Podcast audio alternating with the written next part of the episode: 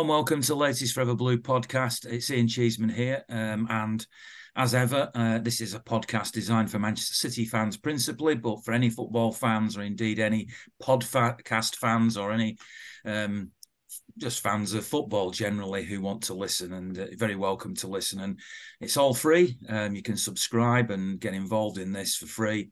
Thanks to my sponsor, which is Eamar Development UK. Uh, and if you are local to the Manchester area, you may be aware of the Pyramid near Stockport, which is uh, one of their latest purchases, which is being turned into a three level event centre and looks as if it's going to be a spectacular venue as well. But they do lots, lots more besides that. But a big thank you to them for their support of the, the podcast. Uh, three guests tonight. We're speaking just after City have beaten Bournemouth by six goals to one, and obviously just a week away from uh, a great victory at Old Trafford in the Manchester Derby. And my guests are um, a, a, City legend of the past, Jason Beckford, who um, is joining us from over the the pond in, uh, shall we call it America, because uh, it's Canada actually. But anyway, that's all part of America.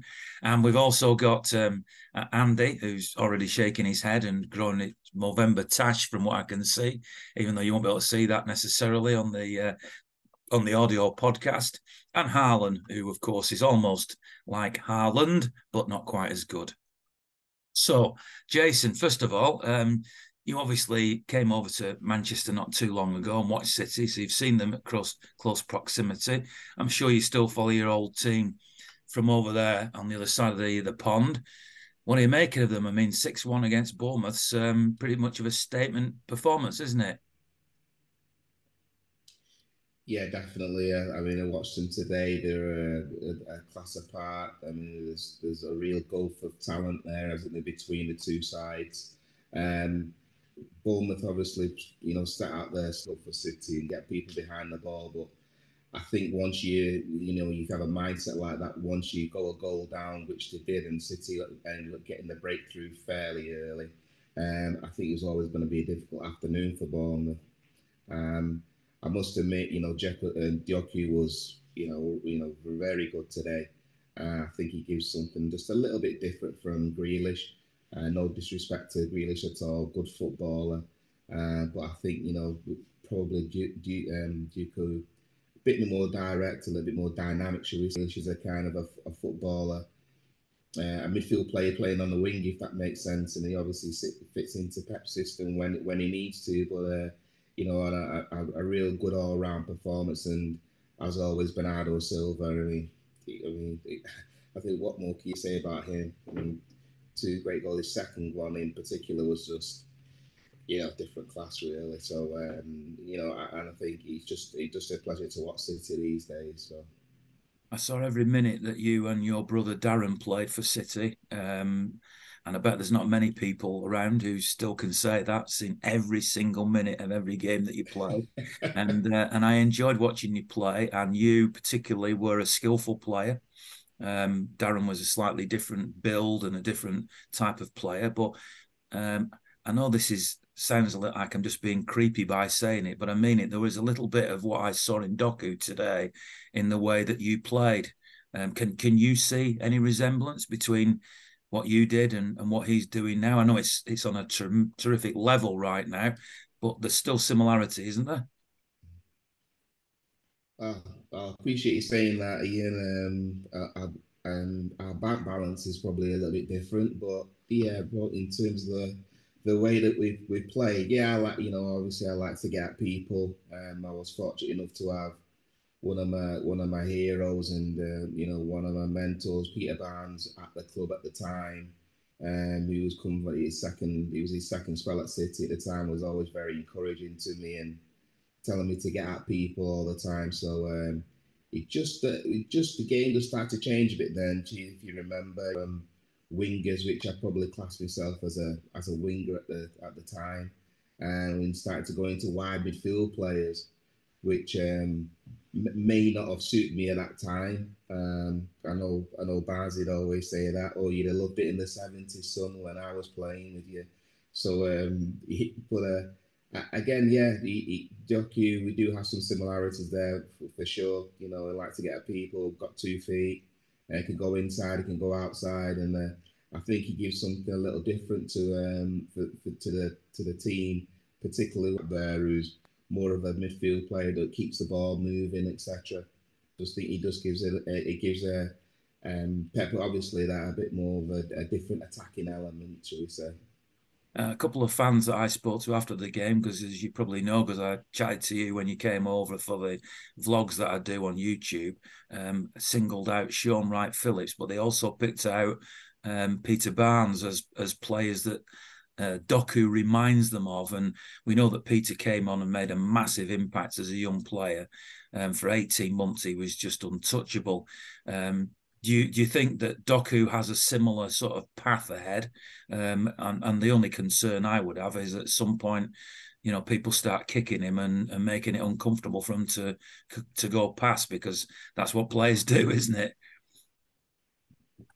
Yeah, definitely. You know, people start to get the measure of you and think, well, okay, he becomes a bit more of a danger man, if you like. He's an outlet for City play, so all of a sudden all the defensive start to prepare accordingly for him. But I think the way the game is these days, uh, as a, um, I, I, think the game is as such where it, it allows you to, you know, get at people but get free kicks as well. So the, the, I'm probably showing my age a bit now, geez, you know, they don't kick you like they used to, you know, and as fullbacks, you know, they could you could go you could go through you and then the, the referee give you give the uh, the fullback a warning and say, right, okay, that's your warning, mate. Meanwhile, you could be on a stretcher, and um, you know that was the, just the kind of game that it was. But I do feel that Heel it, it gives such a different element for City now that I think just like I mean, Haaland gave City a different element last year, didn't he, in terms of that focal point to be able to go and play up to and be able to go and finish things that a lot of the maybe in years gone past we probably thought we were kind of missing that, weren't we? Somebody just to be able to go and finish off a lot of these beautiful moves that we played.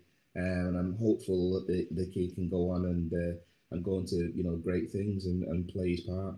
You think the the three 0 win at Old Trafford followed by this six one and I can imagine that it will be a relatively straightforward game, and I certainly don't mean that in an arrogant or entitled way. But against young boys in midweek, do you think City have now sort of hit the accelerator? Have they got turned the corner? If there was any hint of a dip of form before that? Yeah, like, you say, I, I think everybody, you know, with this, with any sense, knew that it was just a little bit of a blip, and it just so it just so happens that uh, when that blip happened, you know, you're missing, you know, a couple of key players, Rodri being one, where, you know, he, he's kind of like, for me, the the new Fernandinho in terms of, you know, when he's not playing, you kind of, you do miss him in terms of, he, you know, he keeps the ball moving, you know, t- keeps the game, he, he actually controls the tempo of the game. So I think we were missing him. There's no doubt about that. So the fact that he's come back into the game, I'll come back into the team, and there's no surprise that the team starts to do well again. So it doesn't matter whether you're Manchester, you know, when you whether you're Man City or you're Real Madrid, if you're missing, your best players, you know you got you're gonna miss them. And the fact that he's been able to come back into it and uh, get get the team going again, you know, I think there'd be nothing people are actually saying, okay, um, City are back in back in gear now and uh, they're ready to move forward. You know, and and young boys obviously. that you know they won't relish coming to coming to Manchester on Tuesday uh, when they play. Is it Tuesday or Wednesday? I'm not sure Tuesday, but uh, but yeah, it'll be a, a, a, hopefully it'll be a good night for, for City. Let's bring in the other lads. Um, Harlan, you were at the game today, um, and I spoke to you briefly after the game, uh, and I know you were raving about Doku. What, what, what did you make of today? I just I, I find him a, a sensation. Um, I think you, you you mentioned you know, one of my childhood favourites, Shaun Wright Phillips. You know, he was frighteningly good on either the right or the left hand side, and I'll never forget that that Derby Day victory um, at the City of Manchester Stadium. The, the the the final goal in that one, the fourth one, where he hit the crossbar and it went in, and it was literally just sensational. The low centre of gravity, the agility that the lad had, um, you know, the, the the the acceleration, and I think people sometimes get confused in between acceleration and sprint speed. The difference with a, a Doku and a Sane and a Sterling to a Kyle Walker is that, and they've said this many times, is that a Doku is unbelievable at going from a dead stop reset to a ridiculous turn of acceleration and pace. He's like an electric car, is what you're saying. yeah, yeah, literally like Rita at Alton Towers is, is Doku, and Kyle Walker's one that gets quicker as it gets into a loop. You know, that, that's just the analogy I'll use. Walker's more of a more of a horse in, in the sense that during a race, a horse may kick on and have that second burst. Doku has got a bit of that, but for me, is unbelievable uh, at standing defenders up, showing them one way, taking them the other. The goal today, uh, the Bernardo goal, is a perfect example of what Jeremy Doku can do to players that commit to him too early, um, which is going to be a lot of people because he does commit you, and you've got to credit him for what he does. He makes you think you've got the ball. He makes you think you've got a chance of winning it, and then he takes to the shop for a biscuit. And I think that that that is the kind of player that we've bought here. That is the player that we we knew we were buying. It's somebody that we've not had for a long time. Sterling didn't really do as much of that as we would have liked at times. He became more of a poacher. Doku seems to be a much more rounded football player. Very exciting. The day we signed him, I put a video on YouTube. I know you've done a statistical analysis of him, Ian, for the fans of Forever Blue.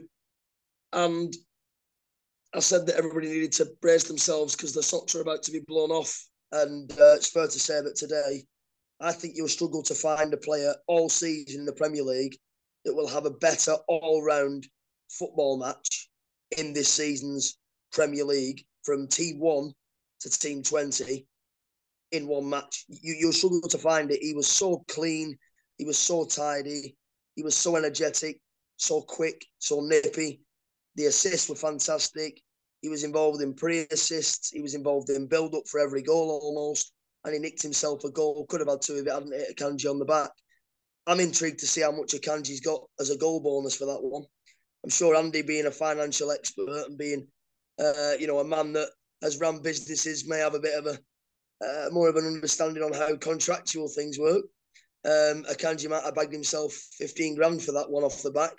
But uh, we'll just have to wait and see, won't we? I suppose we'll never find out. Absolutely, Andy. Uh, we, I assume you were there today. I mean. We've seen a lot of flying wingers. I mean, obviously, I date back. I don't know whether you to watching Jason and you know players in different yeah, eras. And Doku is is a player that uh, I've always loved watching that type of player, Barnsley and Jason and um, Dennis Tueart, uh, you know, another one from that era.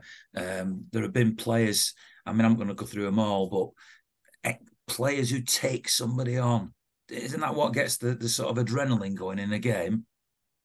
Well, yeah. As a kid, I played left wing, and uh, I remember my dad strapping a Peter Barnes football trainer in Velcro to me uh, to my left foot to make me make me go round, you know, to sort of get the get the get both both feet working. So yeah, I, I, can connect very well to Jason there with with Peter and the way he used to take players on. And it's interesting. We had a discussion, I think, with Rick Holden on here a few weeks ago, and he was just saying the very same thing: how he could teach Grealish to beat players. And I'm just thinking about the explosiveness that that we saw with with him and with players like even Leroy. I think was the nearest we've had recently, and I was sad to see him leave. But this kid today smart, smart Guardiola. You know, I think it must be De Bruyne who gets the bonus for recruitment on this one, and not yep.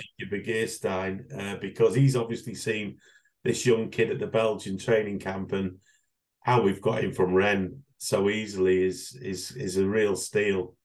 He came inside, uh, I think, for half of the game, and the impact was immediate. He's wasted on the wing it doesn't matter where he is. He's absolutely focused on just uh, doing everything right. He's got he's got the lot. I mean, really, I mean, rarely do I get excited by a player so so easily. But everyone around me today was the same. Some seasoned uh, seasoned fans really saying, "Look at this kid. He'd be absolutely scary to play against." I think he's already, you know, you know, in the war when um, pilots shot down uh, Messerschmitts and they put a sticker on on the Spitfire. How many defenders has he got uh, Shepherd up already? Because he's about four in that in that goal that he created, didn't he? Uh, nearly every game, you know, against Brighton, I think they took two off. So this is obviously um, going to be concerning any team we play against, and uh, you, you you know what's going to happen today. Haaland got the treatment. It might be it might be Doku in another game, but the kid's obviously got some amazing talent. He's 21, I think, and um, yeah, I think he was rightfully man of the match, and he was involved in everything. All the goals seemed to have a touch of him on it. So really excited by by what I've seen today, great to have a winger, a proper winger. You cannot guess which way he goes. I can't guess watching him from the stands. So on the pitch for for anyone trying to mark him, it must be a nightmare. My son told me when I got home that he'd he'd set a record for most assists and goals combined in a game by somebody that young, um, which from Grealish's point of view, since they seem to be playing in the same position, must be a bit of a worry. But Pep, in his press conference, when he was asked about Doku, said that he was a little bit concerned that at that age and where he'd come from, uh, of playing three games a week, uh, now, obviously, when you were playing, Jason, um, uh, well, I don't know, you tell me, but I don't remember players being rested and rotated so much, and there's sports science counting every minute that you played. Um, you see the modern game as well as having played in the, the game of the past. Do, do you think that Doku needs to be um, you know, limited or rationed in, in his minutes? Do you think he could lose that spark if he's overplayed? I think in compare in comparison to the other leagues across Europe, you know, we know that the, the English Premier League or the English football is in, uh, compared to those other leagues. So I think Pep is is um, cognizant of that and thinks, you know what, it might be one of those where we can actually integrate him into it because we, we've all seen it, haven't we, where people have taken a season or so maybe to get used to the English game. It's quicker, it's fast, it's more physical. Uh, so the, there's an opportunity there for the kid to actually have a look at it and and also keep fresh as well.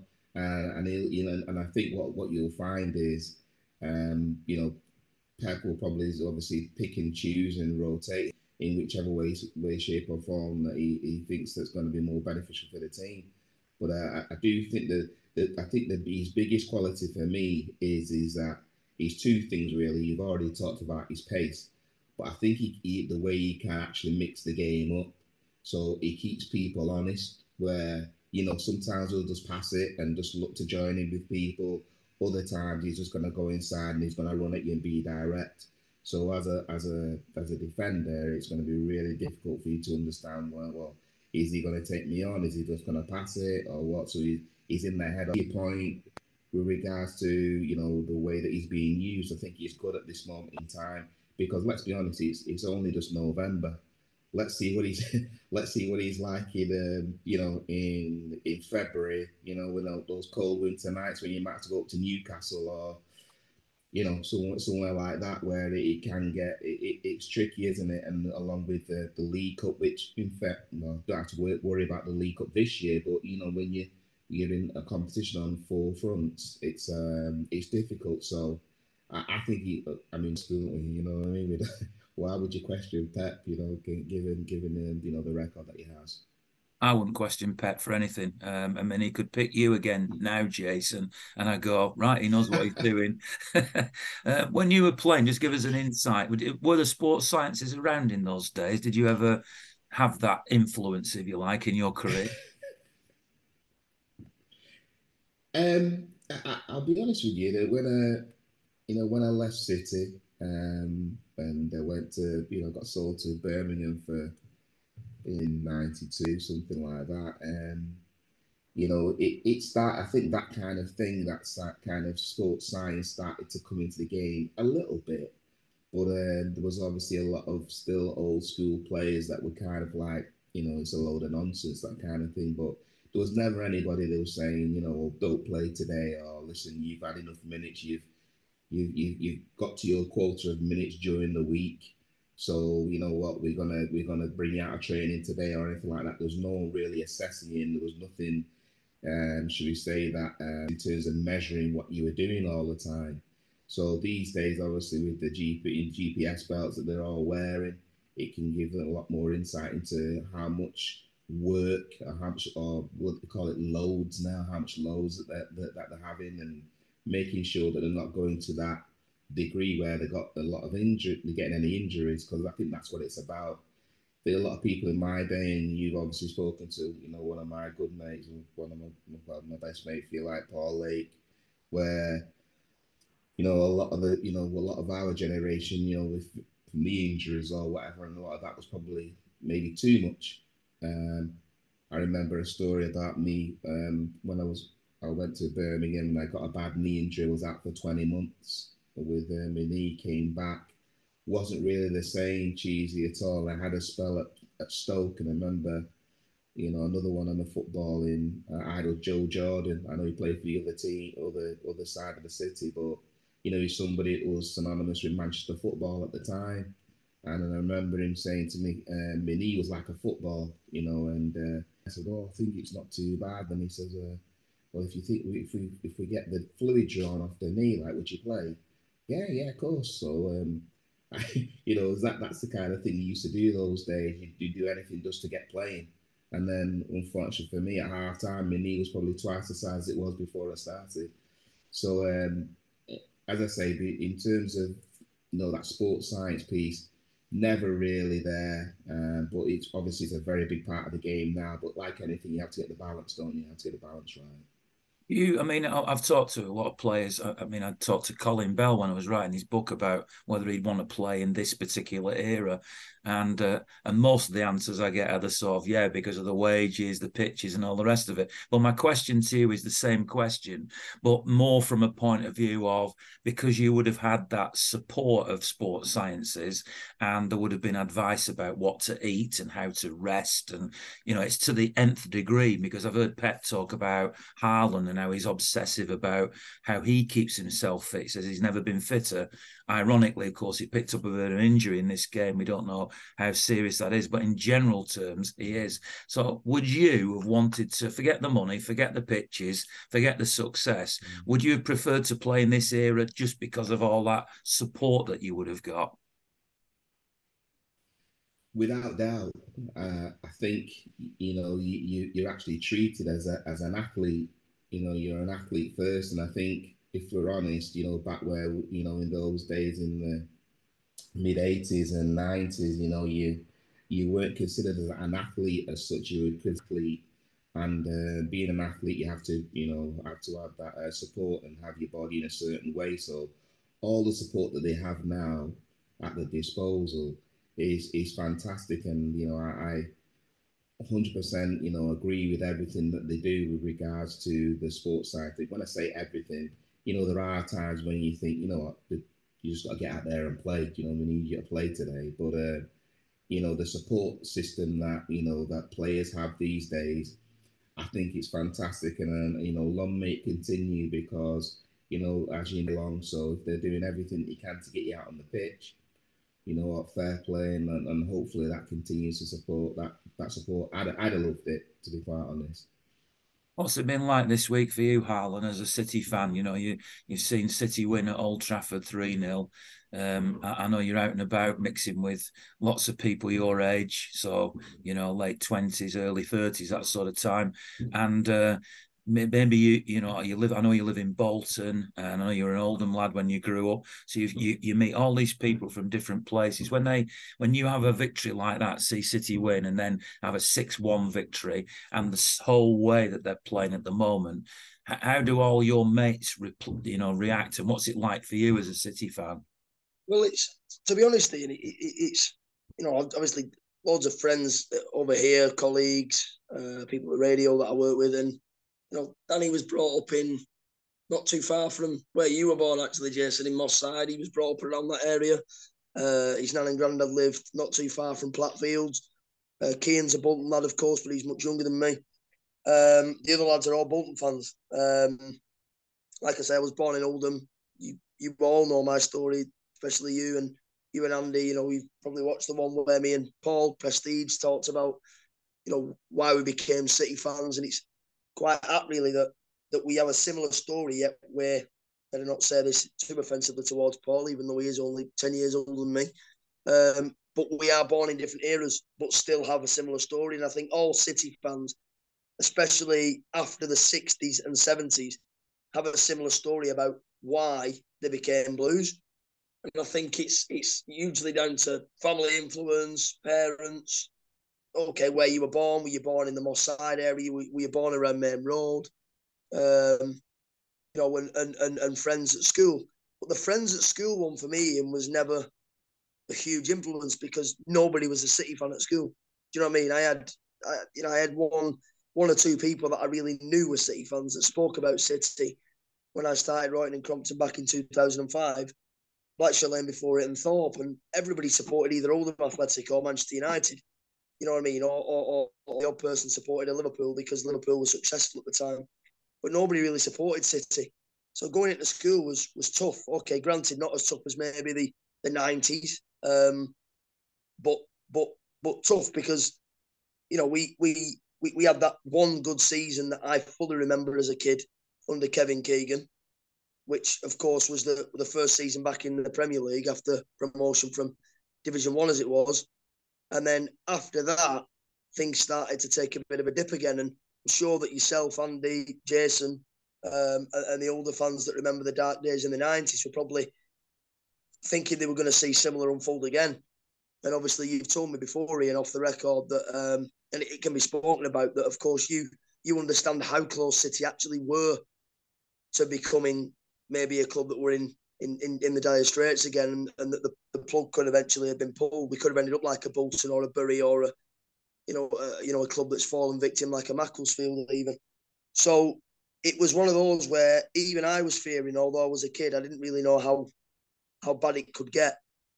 And thankfully, then whether you can thank him or not, something for debate. But Thaksin came in and saved or didn't save or whatever he did for the football club, he, he bought us, and then he, in his own way, facilitated Sheikh Mansour to buy the football club and sold the football club whether he wanted to or not, had the extra stuff outside of football that concerned Thaksin or surrounded him, forced his hand a bit, we'll never know.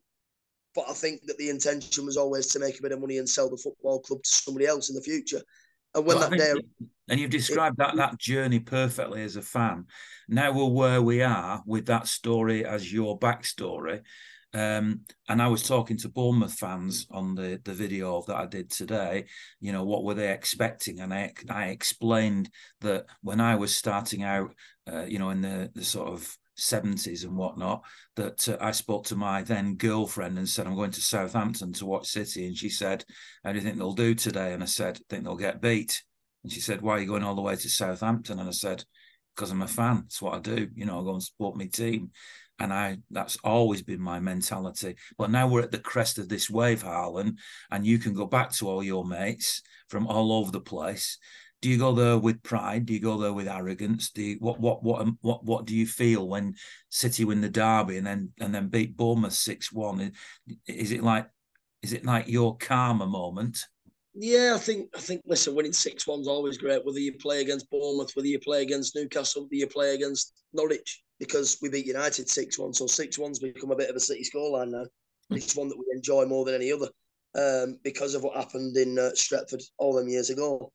But I think for me, it's you've got to be very carefully and not to be arrogant, but to be confident and to enjoy it. Because as City fans, and I get it and I understand it, and I get it a bit from when I was a kid, and I know you and Andy and again, completely unoffensively, the older fans that that, that, that lived through the you know the 70s and, and 80s and 90s and into the, the era that we're in now um the doldrum days even you know you you you understand that that you know typical city and and all those other things that you hear on the vlog every week where fans are saying i'm always nervous and you sometimes try and prompt that optimism from them and they're not willing to commit to it it is because it is cityitis and it is in our dna it's blues and i've got a bit of that or had a bit of that. And even now in the bigger games, maybe you think, no, we could we could lose this because I've seen us do this before, or But these players, Pep, none of those were around then.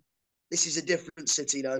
And I think if you if you don't allow yourself to sit back and enjoy what what we're seeing, and you constantly obsess, not criticizing anyone, but constantly obsessed with wanting to be, you know, that that club that is pessimistic all the time, these days will pass you by and you will have you will have never enjoyed them that much. So then 20 years down the line, if it all disappears, you'll never have enjoyed it to the level you should and you'll regret that. So I think never become arrogant, just become confident, enjoy it, soak it up, drink it in, as Martin Tyler once said, and I'm sure you've you've probably said that in commentaries before, Ian. But um, yeah, I think I just enjoy bathing in the glory, but not not becoming everything that I hated about United fans at school. Because if we become arrogant and we become dismissive and we say we're going to slap everyone 7 0 every week, then unfortunately we're becoming everything that we hate about those over the road.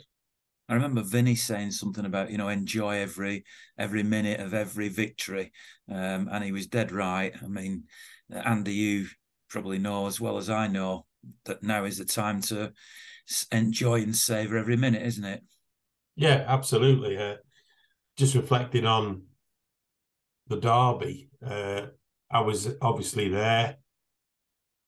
I think probably now the score is at Old Trafford about eight thirty-two, something like that. You know, in the time I've been going, so we're a long way from not feeling with sicky stomach going to Old Trafford. And if you're not feeling that, you've not been there when we've been turned over or been happy when we get to half time and the score's nil. But one of the enjoyable things about going there now is um, the little tram ride.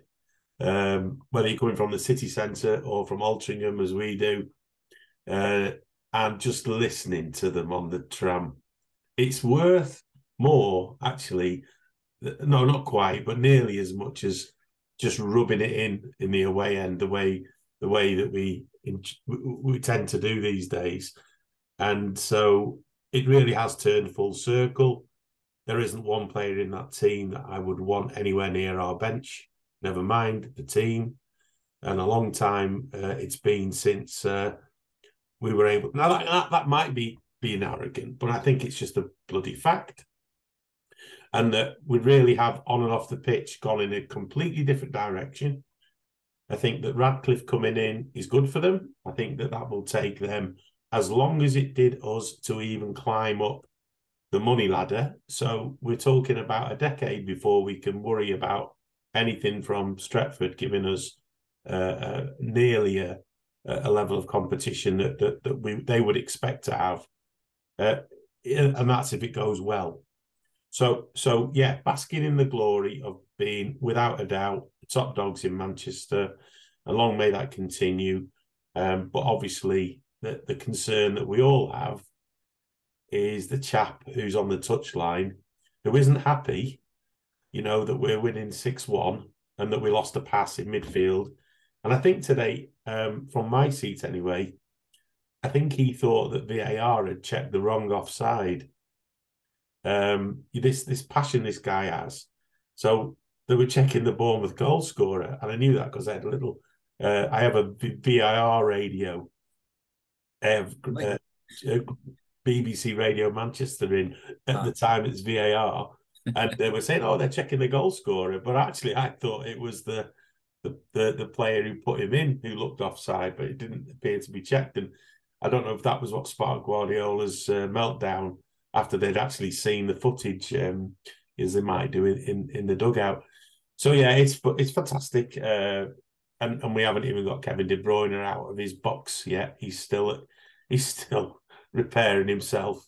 Uh, it, it, sounds as though from Guardiola's comments that Erling's injury doesn't appear too serious. Um, I think he did the Murray Walker, didn't he? You know, he's as fit as he'll ever be, and there you go, Croc. Um, and and and I, I, from my seat today, I sit right over the the penalty area at the uh, at the south stand, and Haaland had two of them pulling him to pieces for the first forty minutes. He was constantly going to the referee, telling him what was going on, and um, you know he's a, tar- a real targeted player. Uh, n- nevertheless, six one without Haaland scoring or assisting. You know, uh, great that he took two of them out. I think that's a, one of the benefits of having a player of that of that of that quality. That if he does nothing else, he just uh, absorbs the defenders. You know, for, for a majority of the game. So yeah, pretty pretty pleased with uh, with things, and be nice to get through Tuesday night um, with with kind of you know the Champions League qualification, even even winning the group taken into account. Chelsea next week, nice little break, and then obviously it gets a bit more serious. The running uh, through through December with the World uh, Club competition as well, which will put us back into, let's say, the wing mirrors of whoever may have more points than us, because the games will start to stack up.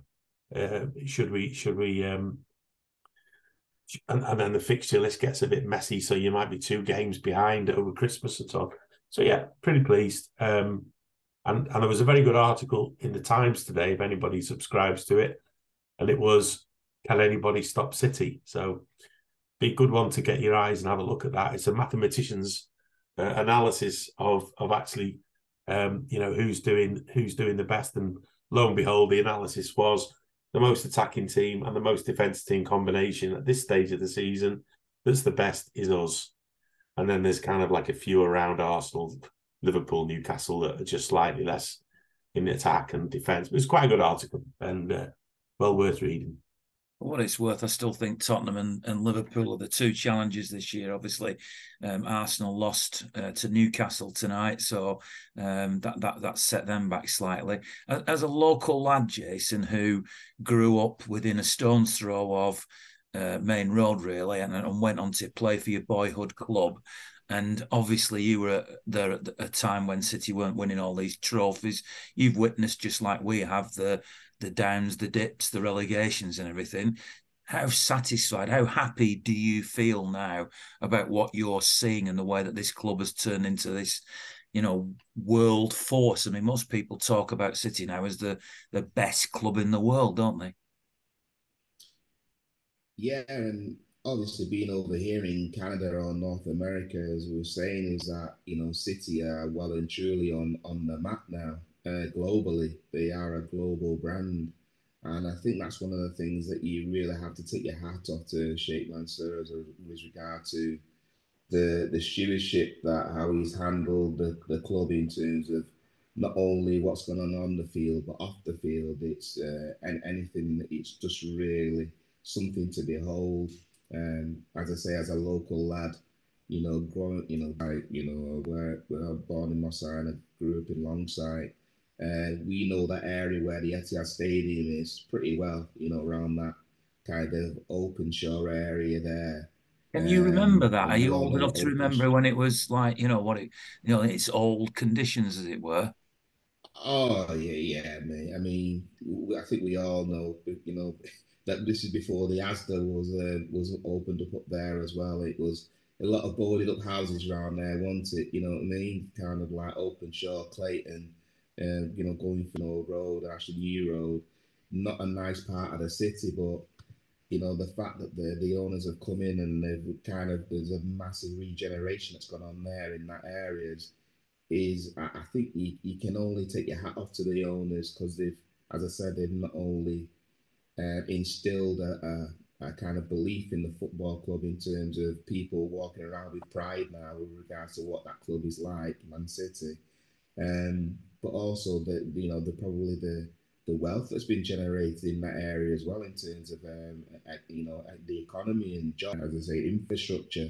Um, it's fantastic, and I think you know there's lots of clubs that are out there who have had money, uh, and we, we can see one one at the moment, you know, i.e. Chelsea, where the, you know they've thrown a lot of money at it, um, but don't seem to be you know quite getting it right on the field. So it just goes to show and I think we've always said this, haven't we, about, you know, money doesn't buy you everything, doesn't it? Does it? But I think what Man City have been able to do under, as I say, Sheikh Mansour's stewardship and Pep as well is that they've managed to spend the money places and also as well being able to get it right on the field, on and off as well. So, you know what, you, you can walk around with your, with your head held high now with regards to the pride you have in the club because I'd always say, you know what, uh, we've we've all seen the dark days, played in the dark days as well. When I say played in the dark days, it wasn't when you're playing, you don't see as because you're only a kid playing, aren't you? And lots of us got opportunities. I think you and Andy probably remember we got opportunities to play in the first team because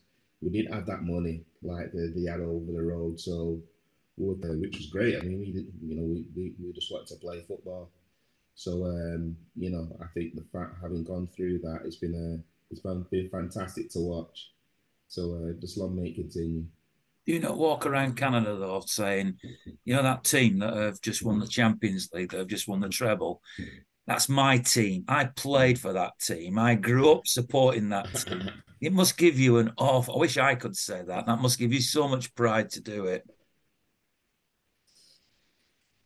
Well, yeah, it's um, it, you know, a lot of people here, you know, and I think it doesn't do your stock any bad. It's not done me stock any bad, you know, you know, bad here in terms of being able to play for the club. Obviously, I'm involved in football around here as well.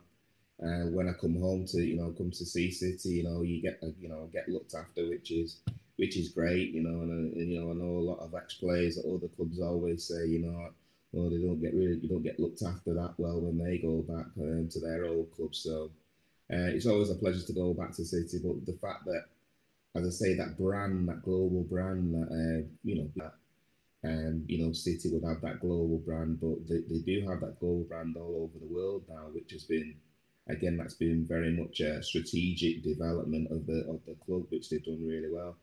And Cheesy, you know better than I would the fact that Manchester United is a uh, a global brand is probably, you know, maybe more for more, more unfortunate reasons, shall we say, as opposed to, um, you know, uh, uh you know, lots of people knew the Munich air disaster, etc., and that became that gave them, you know, a lot of that globe. But um, and then obviously they won the European Cup later on. But I think you know what I'm saying there. You City have had to do it from a different angle, and uh, they've been very successful at doing that.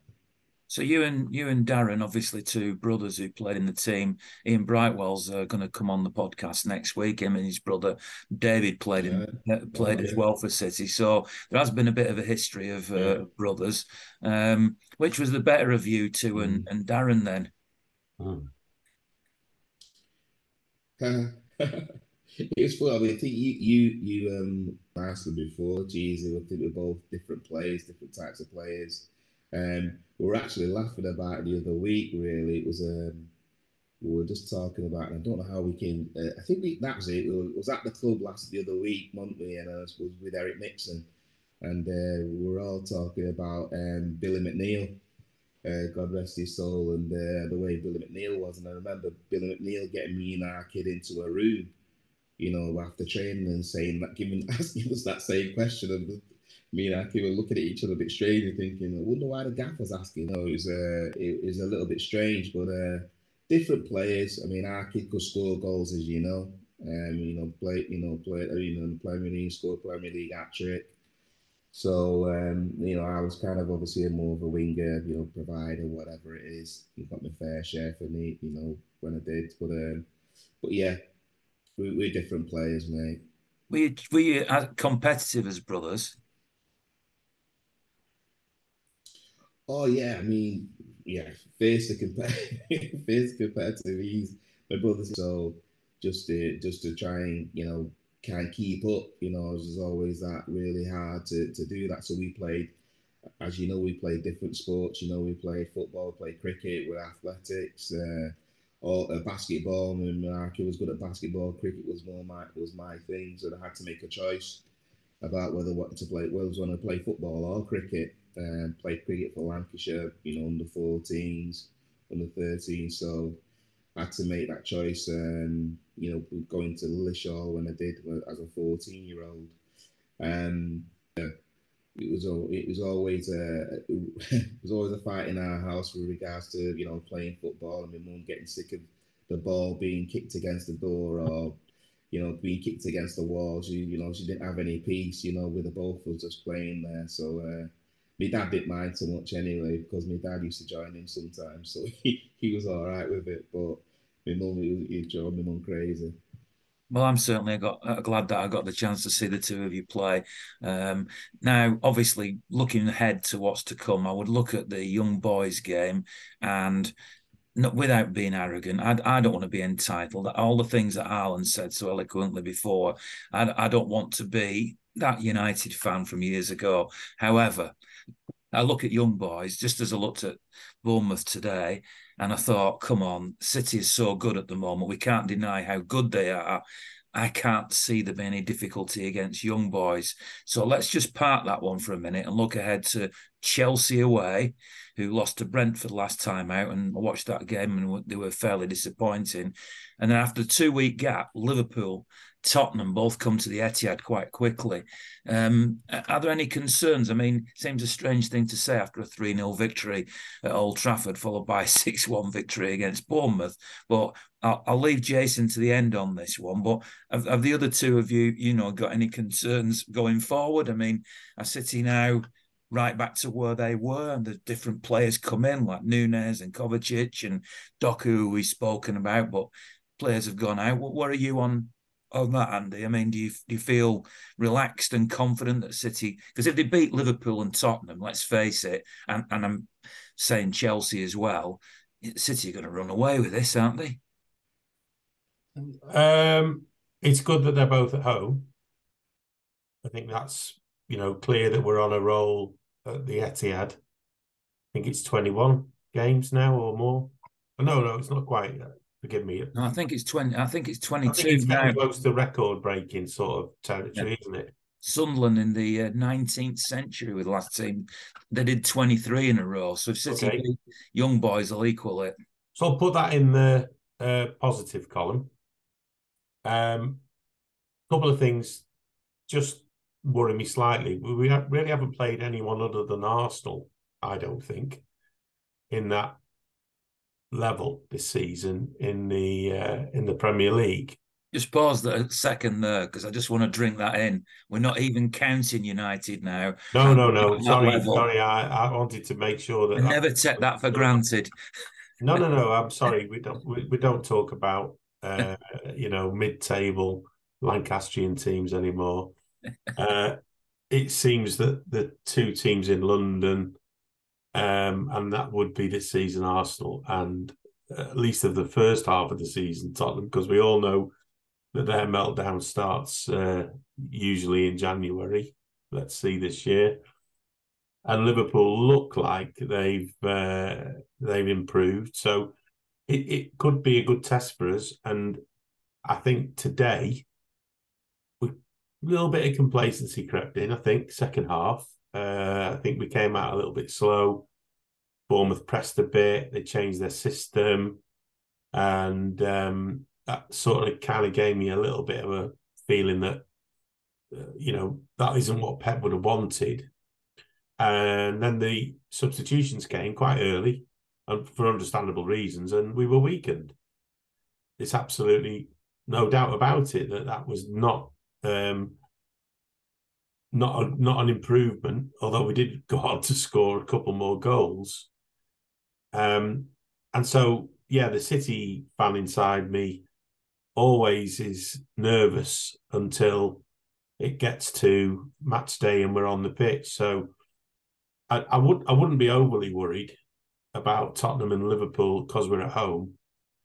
Um, and I think they've got we've got to come come back from the from the international break, um, and really do what we've done in the past, which is kind of those that winter break last season after the World Cup, we've got we're pretty good at coming back from those sort of situations. So I think they get it right in terms of mentally um, bringing the team together quickly, and that that gives me you know quite quite a high level of confidence. And I think today, kind of first 15, 20 minutes, it it was a grind to get to get through um, to get through Bournemouth today. Um, but once we'd broken them down, it was almost like open house. But you know, there will be teams as well um, around the, the congested period on Christmas and, and beyond. Um, probably, I'm more worried about Everton away if I'm honest with you, because they've got that blinking Burnley, Sean Dyche, doggedness, and so those games as well. We've got to keep an eye on not just these these these ones are so-called challenges, but yeah, I think if we come through those two games with six points, it'll be absolutely fantastic. Chelsea as well, if we can beat them away, and I, I think they are beatable at the moment at Stamford Bridge, then really that would that would start to cause some tongues wagging about, um, you know, champions again. Could have a chant about that, couldn't we? Yeah, it was uh, ringing around the Etihad uh, quite loudly today. I noticed all the other clubs around the country seem to have picked up on the Old Trafford is falling down chant, which is it's a welter the Leeds fans were even singing it last night at Leicester, so uh, that that's nice to hear. Uh, where are you, Harlan? Then on uh, on what on what what's coming up? Yeah, well, between now and Christmas, and I'm very worried about Crystal Palace at home, if I'm honest, because they always turn up in November or December at the Etihad. Uh, thank God they've not got Conor Gallagher this year, and he's playing for our next opponents after the young boys in Chelsea. Uh, their captain, of course, um, one of the most inexperienced in terms of playing for a top four side captains that you could hope to have against you. I think that's important to mention. Um, one Cole Palmer as well, which adds a different ingredient to the mix in this one. I think he'll have a point to prove. Um, don't think Pep really cares whether he proves his point or not, because if we win the game, that's all that matters. Um, Cole Palmer goes into this game thinking, I want to prove a point to Pep and tries to overdo it. He'll be weaker in the game, which is a positive. Um, not saying there's any angst between the two of them, but I'm sure there's a sense of rejection uh, felt from Cole. Uh, you know, with with being told that he wasn't no longer required at the club, that the money was too good to turn down, and that his replacement is quite frankly one of the best wingers I've ever seen play for City already, and he's only been here for less than two months. So it's fair to say that we made the right choice in letting Cole go for me, and I can say that confidently and eloquently right now, Ian. Jeremy Doku is the better player, hands down. Uh, it's going to be Doku versus Palmer in this one. Uh, Mudryk is always a worry. He's quick, he's nifty. Uh, he's scored a couple of goals now, and I think that he's one of the brightest young players in world football that will kick on at Chelsea or maybe even in the future if he was to leave Chelsea. But I don't think that they'll cause us any problems really, and I think that we should, as Andy rightfully said, um, beat them at Stamford Bridge, Pochettino or no Pochettino. I think the the, the Tottenham and, and uh, Liverpool games, Andy, you're right, both at home. First time in a couple of seasons that we played them two at home first, because we played Tottenham away in the season that Grealish signed. We lost 1 0 Son. And then we played Liverpool and drew 2 2. I think Rodri stopped them from winning right at the death, didn't he? So it's nice to play them both first, get the six points on the board, hopefully. And then when the return fixtures come about, hopefully we can be maybe six, seven points clear and um, and win them and drive it home as we've done in previous seasons. I think the only the only worry is that that when them games come about, there's always the added, you know, incentive for them to try and knock us off our perch, and that's always going to be there with competitors. But I think that, you know, whether whether whether fans sit there or managers sit there and say that we're an unbelievable side, they all want to be the one to tear us down, especially the biggest sides that are going to be trying to compete with us.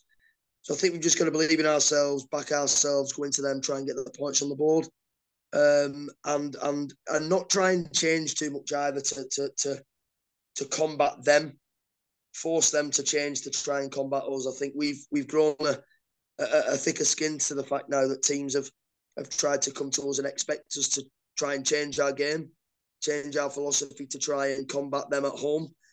I think we, we we've started to turn the Etihad into a bit of a fortress, as you said earlier on, Andy, with the the, the, the winning run. And I think that um, we continue that winning run with the young boys win. Tottenham are going to come thinking, oof, you know, can we be the side to upset them? But are we also going to be a victim to this unbelievable run they're on? Liverpool the same. I don't think we need to worry too much about them and play our game. We'll be fine. Final word then to Jason. Um, thanks very much to Eamar Development once again for sponsoring the podcast, which I really appreciate. And it's been great having you join us from uh, from your Canadian home.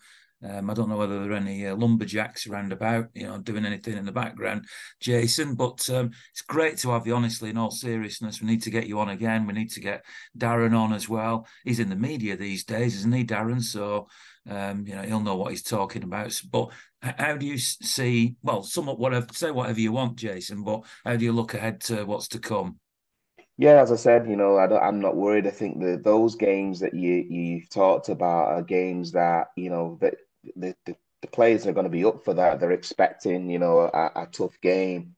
Um, I think the ones that you do worry about sometimes, are, as a, I think you've alluded to already, the likes of the Evertons and the Crystal of this world, where they come with nothing to lose. And when you're playing against teams that have nothing to lose, they're the ones that you have to worry about. Because if you're not at it, as it were, mentally, um, that you you know you're in a game of football. I think that they're the ones that you you know you can actually um, trip up. The you know the the Tottenhams of this world, Liverpool and and the, the Chelseas.